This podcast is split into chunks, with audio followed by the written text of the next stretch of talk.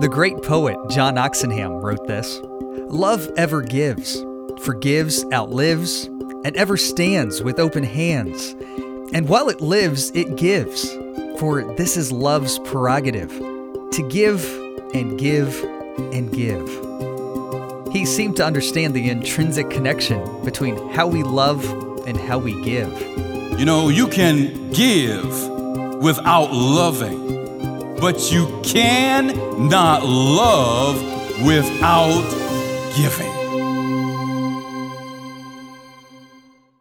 Welcome to Simple Truths for Life with Charles Tapp.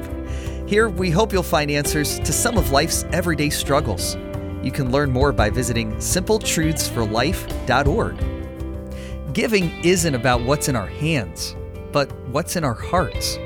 This week, Charles Tapp reveals that the concept of giving is the very foundation on which God has built his kingdom, and it's a demonstration of the love of God in our hearts. As he shares his message, the gospel of giving. One of the most challenging messages that many a pastor, preacher is reluctant to share, and his parishioners are probably even more reluctant to hear, is a message on the subject of giving.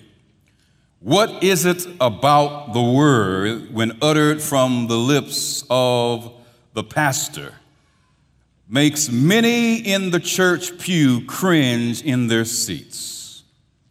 Could it be that giving for some of us, I would even say, yea, most of us, is synonymous with money?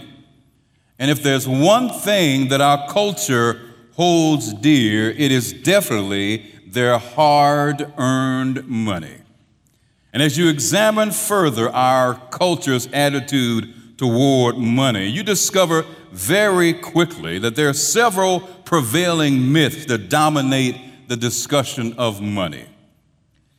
In her book, Confessions of a Recovering Materialist, author Jean Shuffle shares two of these myths. The first of which she says is this that if we simply had more, our problems would disappear. Well, we know that's not true. Because in too many cases, we have seen where the acquisition of more money has really had the opposite effect. We see it every day in the case of those who win the lottery, whose lives have been permanently damaged because of the sudden increase in their financial wealth. I was just reading this past week in Forbes magazine where they gave the statistic that one third of those who win the lottery ultimately go bankrupt. Now, how is that possible? To win millions of dollars and then you have to file for bankruptcy. They even gave the case of one individual that even before he received his first check, he had spent all of his winnings, all of his earnings. They also went on to say that many of these people who win the lottery become very depressed and get involved in drug and alcohol abuse. So the myth that if I just get more money, it solves all my problems is just that it is a myth. As a matter of fact, many financial planners have an inside joke and they say that if you want to get back at your enemies, give them a lottery ticket. The second myth is this that money is the root of all evil. And we know that simply is not the case. This is simply a distortion of what Paul told Timothy in 1 Timothy 6:10 when he said, "It is the love of money that is the root of all kinds of evil." So it's not money that is the real problem. Money is not the real issue, but rather it's our mindset and our attitude that many of us have toward money. If we as believers confine the topic of giving solely to the category of money, listen, we have done the church, we have done the community we've been called to serve, and yes, we have even done God a disservice. You see, giving, yes, is associated and can be associated with money, But when you truly understand it, you've got to come to the conclusion that giving, true giving, transcends money. For the concept of giving, when placed in the light of the gospel, is clearly visible, it is clearly seen, it is clearly recognized as the foundation of the gospel. You see, giving is not so much about what you and I have in our hands, but giving is really about what you and I have in our hearts. And it's important to note that whenever Jesus confronted someone on the issue of their money, on the issue of their material possessions, it was never really about their possessions. It was never really about their wealth, but it was always about the attitude or the mindset that the individual had toward their possessions.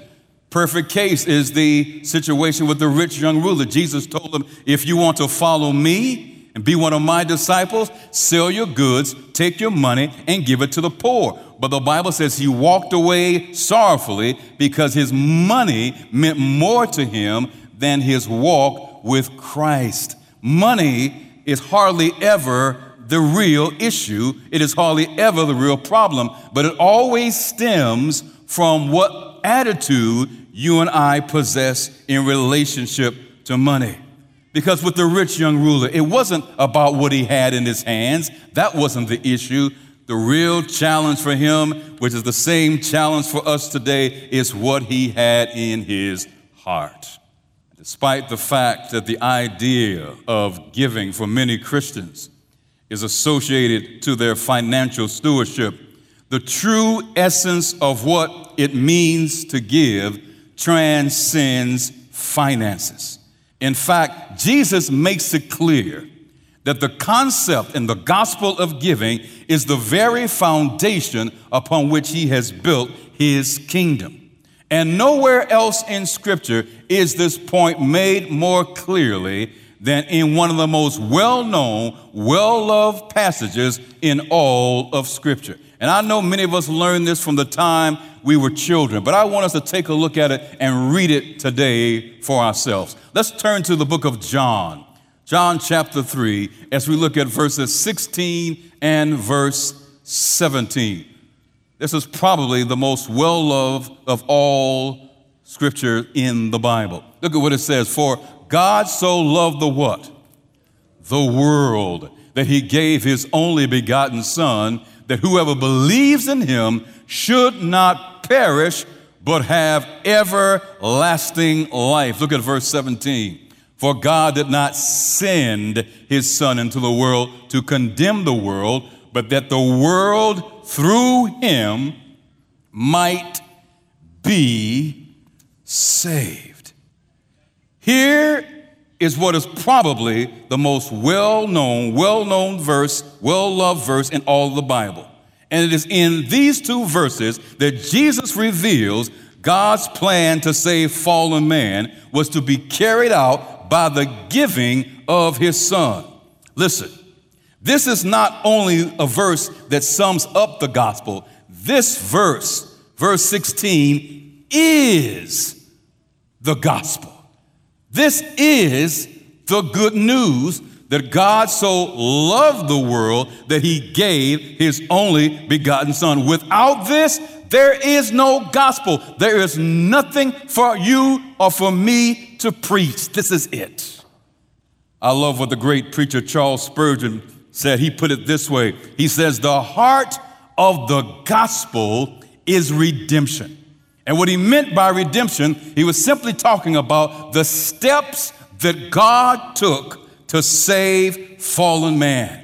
And in order for God to save fallen man, by the way, that's you and that's me, he had to give his son. You see, giving is the foundation of the gospel. It, it transcends money. That's why Paul says in Romans 6 23, but the wages of sin is death, but the gift of God is eternal life through Jesus Christ our Lord. And as I shared with you on last week, that word gift in the Greek is the word charis. It's the word we have for grace. It's not just a gift, but it's a gift given to someone that in no way deserves to receive it at all. That's the gospel. That's the foundation of the kingdom. That is the gospel of giving. Don't miss this. Forgiving is not only the foundation upon which God built his kingdom, but in this verse, it also contains the motivation that propelled God to give in the first place. It says, For God so loved the world that he gave his only begotten Son. God shows us here that love and giving cannot be separated. They're like Siamese twins, they are bound together forever. You know, you can give without loving, but you cannot love without giving. It's impossible. How can you say you love me, but you won't give of yourself to me or for me? And all throughout the Gospel of John, Jesus makes this point clear that in order to love, you have to give. For God so loved the world that he gave. John 15, 13. Greater love has no man than this, than he is willing to give his life for his friend. So if anybody tells you they love you, but they're not willing to give of themselves to you, they don't love you. You can give without loving. But you cannot love without giving. And it is in this powerful demonstration of what it means to give, Jesus not only reveals to us God's motivation for giving, but he also reveals to us what our motivation for giving should be as well. And that is love. For if we are to be the true disciples of Christ in every sense of the word, then our motivation for giving should never be based on this idea that if I give to God, that's going to place me in a better station, in a better position with God. That's legalism. Jesus says, Your main motivation for giving and my main motivation for giving simply should be a response of what God has done for us simply because he loved us. In other words, it is because of God's graciousness that has been poured into my life and your life. That is what should motivate me to give. That is what should motivate you to give. Let's go back to the book of Matthew as we looked at our scripture reading. I just want to take a couple of verses out of Matthew chapter 10 as we look at verses 5 to verse 8. Matthew 10 5 to verse 8. Look at what the Word of God says again. These 12, talking about the 12 apostles, Jesus sent out and commanded them, saying, Do not go into the way of the Gentiles, and do not enter a city of the Samaritans, but go rather to the lost sheep of the house of Israel. Verse 7. And as you go, preach, saying, the kingdom of heaven is at hand. Now look at verse 8. Do what? Heal the sick, cleanse the lepers, raise the dead, cast out demons. Look at this last part. Freely you have received, freely give.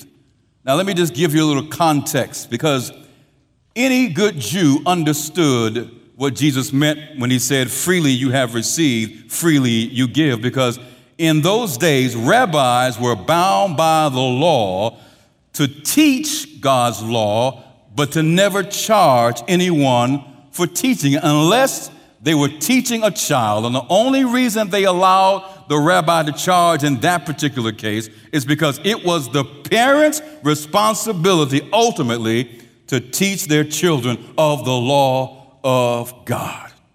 That's a note to us as parents today. But what was the point that Jesus was trying to make here? Simply this that the main motivation for them to go out and share what God had done for them was not to receive payment for it. And oh, how I wish we could understand that concept today because there are some of us, we won't do anything for anyone unless we receive some kind of payment for it. But he was telling them, I have given you these gifts to heal the sick, to raise the dead, and it didn't cost you anything. It was free to you. So now freely use those gifts, gifts for those who are in need.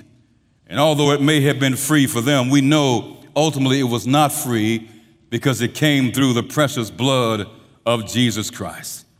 Listen, if you and I are not motivated to share with others what God has done for us, and what God through Jesus Christ has given to us. If we're not willing to take this gospel to our family members, to our friends, to our coworkers, to those in our neighborhoods, even to our enemies, then have we really understood what God has done for us? Do we really have an appreciation for the gospel of giving that is the foundation for the very kingdom of God? And here's what I believe is at the root of this issue. It is because many of us, yea, I would even go as far to say most of us, truly do not possess an understanding and appreciation for the sinfulness that lies within each and every one of us. Especially those of us who are privileged, who live in the United States and live in a more privileged country. When you look in the mirror, when I look in the mirror, do I see a sinner saved by grace? I don't care where your position is, where your station is in life. You and I are nothing but a low down, dirty, rotten, trifling sinner saved by the grace of God. And until we gain a better appreciation for that reality, for that truth, we will never truly understand or appreciate the gift that has been given to us through Jesus Christ. Some of us don't think we need the gift because we've got good works, we've got great performance, we've got a great title, we've got a great God, we've got a, a, a great position. Listen, you and I need God's grace because we are sinners, sinners saved by grace. You're listening to Simple Truths for Life with Charles Tapp and his message, The Gospel of Giving. And if you're enjoying this message or you'd like to find others like it, you can find out more by visiting simpletruthsforlife.org. We'll conclude with the rest of his message right after this. Jesus came here for you. No matter what your skin color is. Jesus came here for you if you're Republican, Democrat, neutral, don't know or don't care, or any political party. Jesus came for the far left and the far right, or if you're somewhere in between. Jesus came for the person who cut you off in traffic. Jesus came for the homeless, the poor, the middle class, and the rich. Jesus came for love. Love. Jesus came for you and for all his children. We're here to remind you of that. WGTS 91.9. Always encouraging. And 88.3 on the Eastern Shore. This is Simple Truths for Life. And giving is the very foundation on which God has built his kingdom.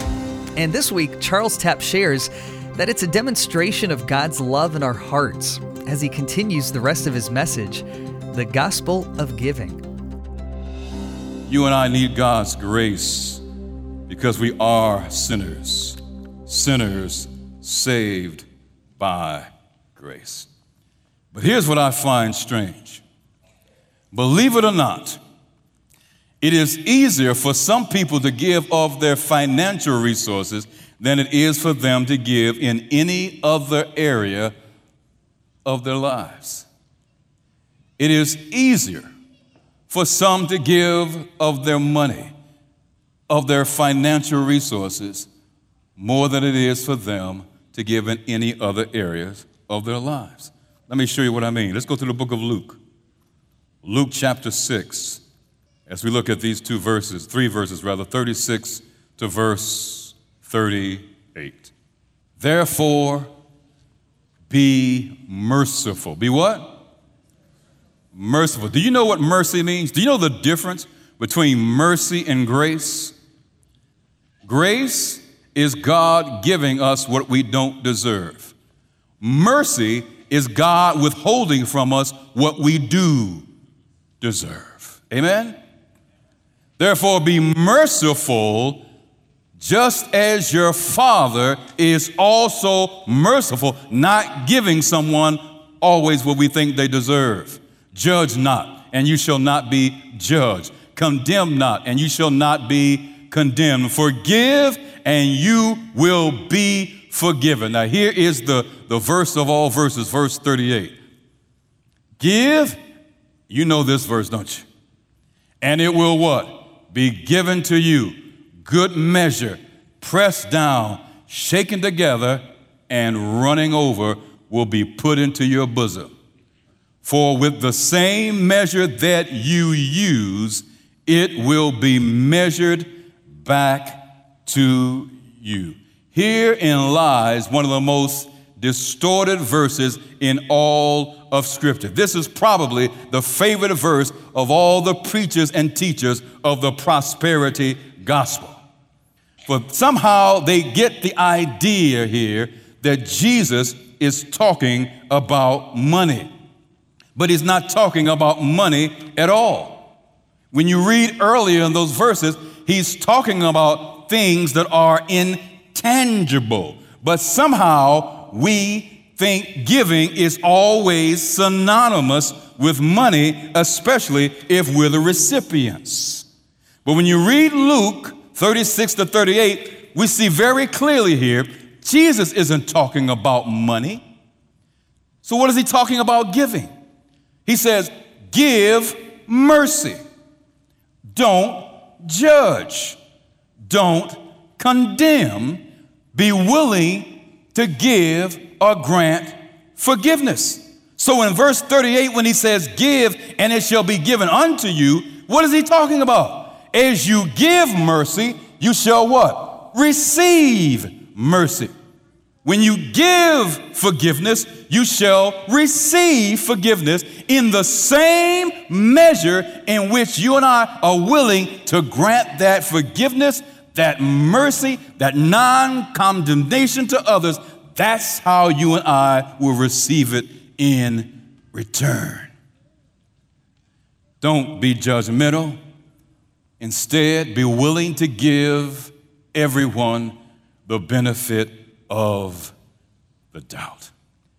And depending to what degree we are willing to give to others, Jesus says, of the mercy, of the forgiveness, will determine the amount we shall receive in return. For the same measure, the same measure you give it, the same measure you're willing to give mercy, the same measure I am willing to extend grace, the same measure in which I am willing to extend forgiveness to my brother and sister, that's how it will be returned to me. Money is not the issue at all, as I said at the beginning of this message. Giving is not about what's in your hand. The gospel of giving is about what is in your heart. It is the foundation of God's kingdom. Jesus says, You've got it all wrong, you scribes and Pharisees. And he's talking about not just the scribes and Pharisees of his day, but the modern day scribes and Pharisees as well. For Matthew 23 23, he says, Woe, scribes and Pharisees. Yes, yes, you pay tithe, you return tithe of mint, anise, and cumin. But then he says, You've neglected the weightier matters, the weightier giving of the law. Then what are those? Giving of justice, giving of mercy, giving of faith. These, he said, you have ought to done without having left the others undone. It is easier for many of us to reach into our pockets and pull out money and place it in the basket, to write a check, to go online and put our credit card and give a gift than it is for us to extend mercy and forgiveness and grace to somebody. Jesus says, don't get it twisted. For the same measure in which you are willing to extend grace, that's the measure you will receive grace. The same measure you are willing to extend forgiveness, that's the same measure you shall receive forgiveness in return. He's not talking about money. In our culture today, we've contaminated this whole idea of giving, and we always associate it with money. And I love what Paul says. Again, we've attached finances to this verse. 2 Corinthians 9, verse 6, he says, If we sow sparingly, we will reap sparingly. We think he's talking about money. He's not talking about money, he's talking about what's in the heart.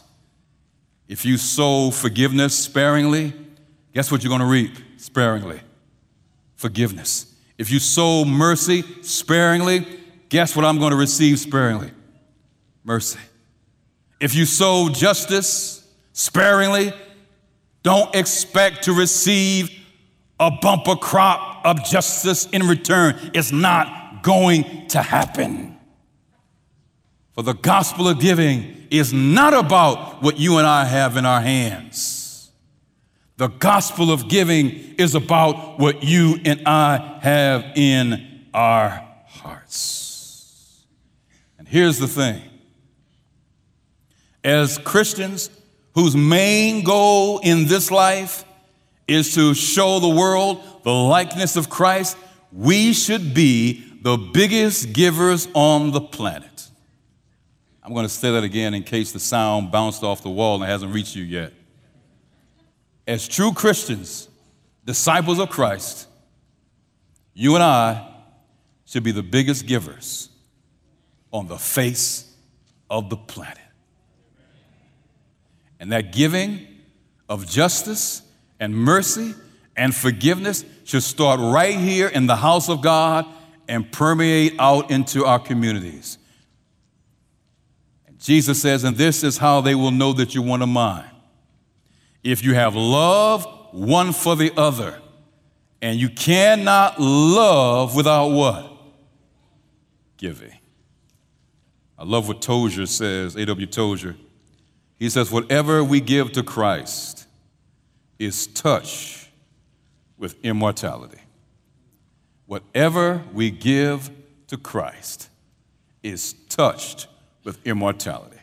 So if I return tithe and offering, it is touched with immortality because it helps to make a way for someone to become part of the kingdom of God. When I grant forgiveness to someone, it is touched with immortality. It pays eternal dividends. You've heard of the TV show The Biggest Loser? Christians should be the biggest givers on the face of the planet. Because the very gospel that has saved us is built on the gospel and the principle of giving, which is simply a byproduct of God's love for me and for you. And again, giving is not about what you have in your hand. That doesn't determine your giving. What determines our giving is what we have in our hearts. And yes, you can give. I can give without loving. But truly, I cannot love without giving. Giving my time, my talents, my treasure, the intangibles of my love, grace, mercy, and forgiveness. For with what measure you and I give, of these, the greater of these, that's the same measure we're going to receive it. And I don't know about you, I need more grace, I need more forgiveness, and I need more mercy than anybody I know. Who says amen to that? Which means then I must be willing to grant others the same. Because that's what God, through Christ, has done for me. You've been listening to Simple Truths for Life with Charles Tapp and his message, The Gospel of Giving. And if you want to listen again or share it with someone, you can find these messages on platforms like Apple Podcasts and now also on Spotify. Or visit us online at simpletruthsforlife.org. Now, here's what we're working on for next week. We can recognize the blessing that feels good. We go, God is good. But what about when God blesses you with something that doesn't taste good? Next week, Charles Tapp helps you recognize the blessings God may be putting in front of you right now as he shares his message A Blessing in Disguise. Well, thanks for listening, and we hope you'll plan to join us again next week for more simple truths for life.